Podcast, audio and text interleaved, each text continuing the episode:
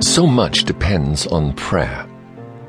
Although God can do anything, He has committed Himself to work through you, and your prayers can do mighty things.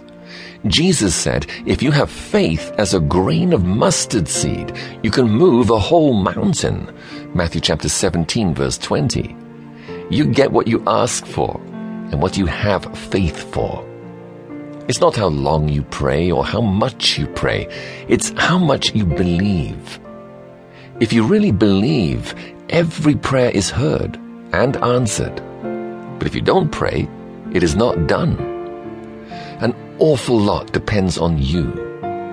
God said to Israel one time that bad things were happening because no man stirreth himself to call upon me. Isaiah chapter 64 verse 7 the Lord really leaves a lot to us and our concern and prayer. If you only cry with half a heart, you only get half an answer.